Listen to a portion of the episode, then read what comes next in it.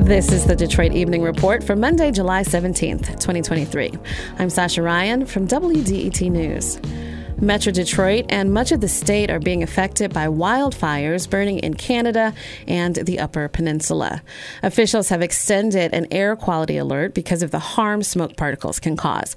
That's especially worrisome for those with breathing or heart problems, as well as for the very young and elderly people.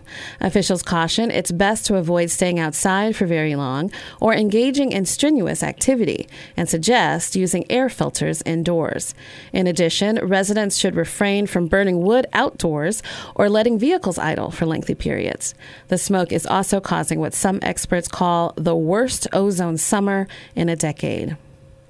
Two members of a human relations commission in Hamtramck have been removed after raising an LGBTQ plus flag that city officials say violated a recently passed resolution.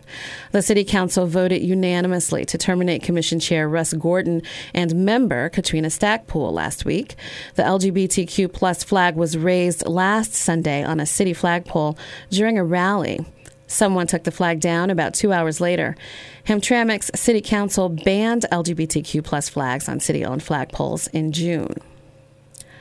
Michigan is marking the one year anniversary of its 988 suicide and crisis lifeline. The Department of Health and Human Services says it's received almost 63,000 calls since launching the service. Michigan's call centers are a part of a national network that works to connect callers to suicide prevention, substance abuse, and other mental health services. Services are available in English and Spanish with translation services in more than 250 languages. There are also text and chat services available in English only. Anyone experiencing mental health related distress or looking for mental health resources can call 988 for support.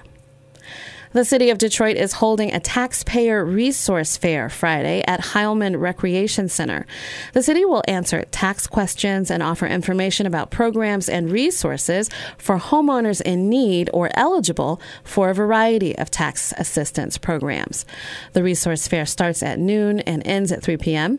Heilman is located at 19601 Brock Avenue. The city is also hosting a Healthy Home Resource Day Friday at the Butzel Family Center. Attendees can find resources to help with past due water and utility bills, overdue taxes, and home repairs. The event runs from 10 a.m. to 4 p.m. That address is 7737 Kercheval. Thank you for joining us for the Detroit Evening Report. If there's something in your neighborhood you think we should know about, drop us a line at Detroit Evening Report at WDET.org. I'm Sasha Ryan, WDET News.